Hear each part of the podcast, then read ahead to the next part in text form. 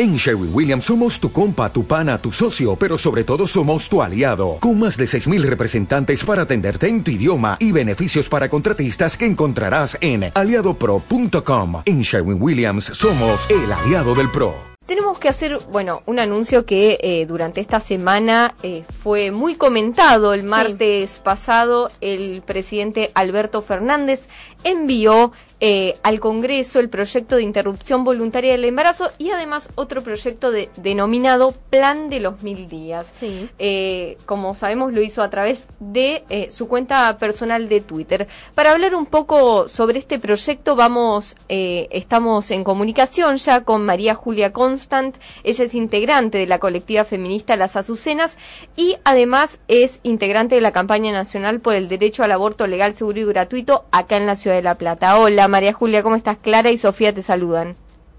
Hola, ¿qué tal? ¿Cómo andan? ¿Cómo Muy bien. Bienvenida a Tierra Adentro. Gracias, gracias. Yo quería agregarte que formo parte de la comisión redactora del proyecto de la campaña. Ah, muy bien. Eh, bueno, el último que se presentó en el año 2019. Muy bien. Eh, bueno, y hablando un poco de eso, ¿qué diferencias hay en estas instancias de presentación y en estos eh, proyectos eh, con el que se hizo en el año 2018?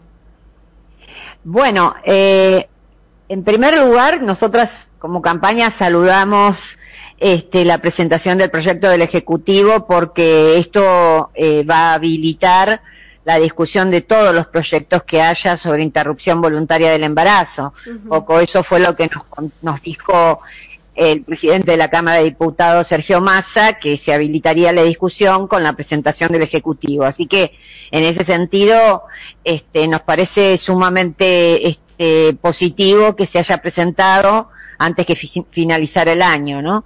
Y bueno, el proyecto del Ejecutivo tiene muchas cosas parecidas al nuestro, también es importante rescatar que en la parte de la fundación, de, de, fundamentación del proyecto, este nombra y reconoce el accionar militante de todos estos años de la campaña nacional por el derecho al aborto uh -huh. y creemos justamente que eh, también la presentación de este proyecto por parte del Ejecutivo responde a, a, a, a los años de lucha, a la marea verde que fue impresionante, masiva en el año 2018, ¿no? O sea, una respuesta a una demanda de miles. Claro. Y en relación a las diferencias, sí, hay diferencias importantes, pero bueno, ahora en, en, entra a, a, un momento de discusión en las distintas comisiones, ojalá que haya plenaria de comisiones, así se hace un tratamiento más expeditivo, porque bueno, en el año 2018 se trató eh, con profundidad, con más de 700 y pico de, de, exposiciones, este, y bueno, creemos que tiene que ser mucho más expeditivo el tratamiento, por eso la, el plenario de comisiones hace que las tres comisiones donde se tiene que tratar, este, se pueda juntar en comisiones, pero las diferencias fundamentales, te diría, porque en otras tenemos muchas similitudes, uh -huh. es eh, el tema del tiempo, en que eh, cuando una mujer o persona con capacidad de gestar decide interrumpir su embarazo, eh, nosotros como campaña pusimos cinco días corridos que tiene que practicarse la, la, la práctica por parte del sistema de salud y el proyecto del Ejecutivo habla de 10 días corridos. Esa es una diferencia y en este tema es importante, ¿no? Claro. En el caso de los dos es hasta la semana 14 en forma voluntaria y después con causales de la misma forma, ¿no? Eh, otro de los puntos importantes para, para marcar como diferencia es la objeción de conciencia. Uh -huh. Nuestro proyecto no lo tiene, sí lo tenía la media sanción de diputados del 2018, eh, este, y el del Ejecutivo eh, también.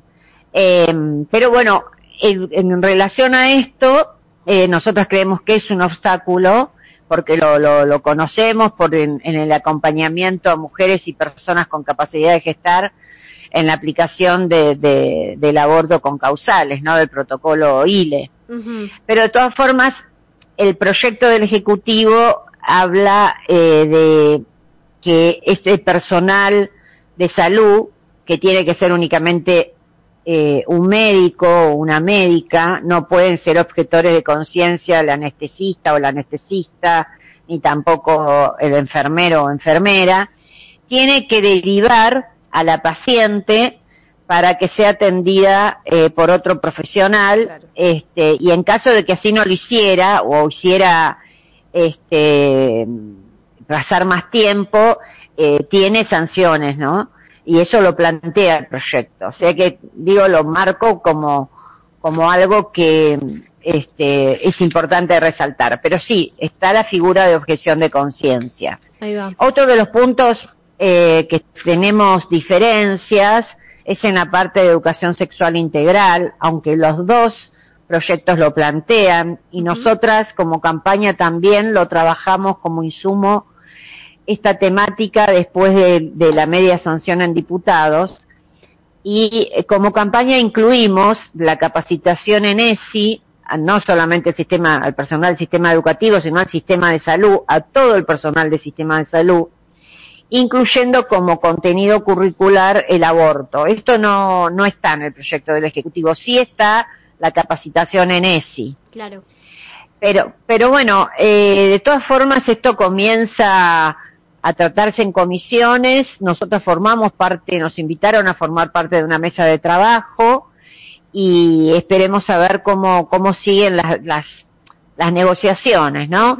Pero en sí, este, nos parece sumamente positivo que, que se esté tratando y que se responda a una demanda que tiene que ver con la lucha, ¿no? Esto creo que es el resultado de tantos años de lucha y de la masividad de la marea verde. Claro, María Julia, retomando un poco también lo que contabas al principio que tiene que ver con, bueno, los años de militancia que tiene la campaña y que tenemos las mujeres y los cuerpos gestantes desde eh, los las distintas colectivas eh, por el aborto legal, seguro y gratuito y muchas eh, se ha leído en distintos portales y lo han comentado distintos medios que el hecho de que Alberto Fernández presente em, eh, eh, bueno, que el proyecto iba a ser tratado en el Congreso justo el día eh, que se conmemoraba el Día de la y el Día del Militante, el Día de la Militancia, era como una especie de guiño político por todo lo que había atravesado la marea verde en estos años de lucha. ¿Qué, qué opinas al respecto de eso? Em, bueno, yo creo este, que el proyecto y la discusión del proyecto, como te decía antes, es el resultado de toda nuestra militancia y creo que esto es una respuesta a nuestra militancia. Creo el día que lo presentó es el día de la militancia peronista. Este, nuestra lucha eh, está fuera de todo partidismo, de toda política partidaria. Eh, pero bueno, lo presenta el Ejecutivo, eh, responde a, esa política, pero de todas formas yo creo que es el resultado y da, da mm, como resultado eso, ¿no? Bueno, responde a una demanda, porque vos fijate que en años anteriores, estando el mismo partido, el, el proyecto estuvo cajoneado, pero creo que a buena hora se escuchó todo lo que fue todo el proceso de lucha de, y la masividad que no solamente es en el año 2018, ya el 2015, con la Unión a Menos, la presencia de la campaña en la calle fue muy, muy importante.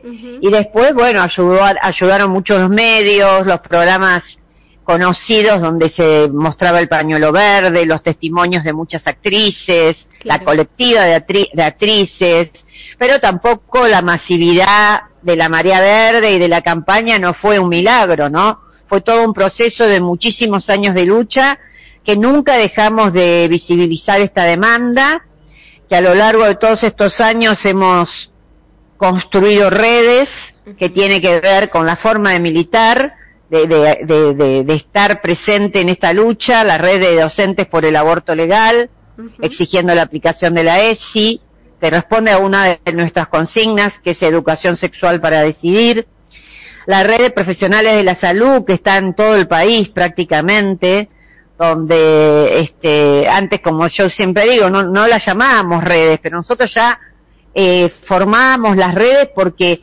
necesitábamos, en el caso de la red de profesionales de la salud, este, eh, para poder acompañar a una mujer, a una persona con capacidad de gestar, que haya decidido interrumpir su embarazo y sea por causales, enseguida nos poníamos en, en, a, coordinar a ver dónde había este, una profesional o un profesional amigable para poder realizar la práctica, porque también, de acuerdo al protocolo ILE, existe la objeción de conciencia. Entonces ahí mismo empezamos a funcionar como red y hoy existe la red de profesionales por el derecho a decidir, este, muy importante en la campaña, lo mismo la red de cátedras, que eh, tenemos cátedras libres en distintas universidades del país, acá en La Plata, en la ciudad, en la Facultad de Medicina, en periodismo, eh, porque esto no, no fue fácil poder eh, entrar, meter la problemática del aborto en la Facultad de Medicina de La Plata. Eh, hace algunos años no nos dejaban ni entrar a la facultad, ¿no? Como si estuviera, como si no fuera un tema de salud, ¿no? Y la primer causa de muerte en personas gestantes. Pero bueno, eh, gracias a la militancia de la campaña de las compañeras en medicina, se armó la, la cátedra libre, así de la misma forma, bueno, en la UBA, en, La Pampa, en Comahue.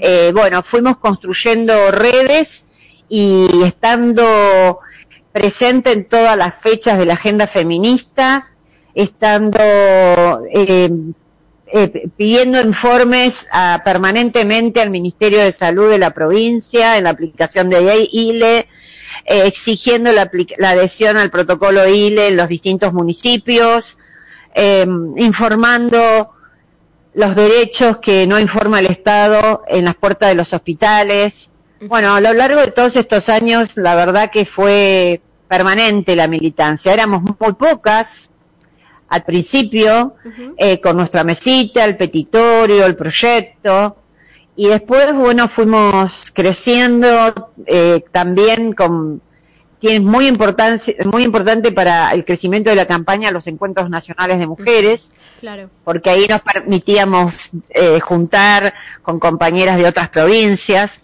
Así que bueno, fueron muchas acciones a lo largo de tantos años y llegamos a este momento histórico. ¿eh? María Julia, te queremos agradecer tanto por tu militancia como eh, por formar parte ¿no? Eh, de esta campaña tan importante para todos los cuerpos gestantes y para las mujeres. Te agradecemos muchísimo tu participación en Tierra Adentro y ya estaremos conversando cuando sea ley.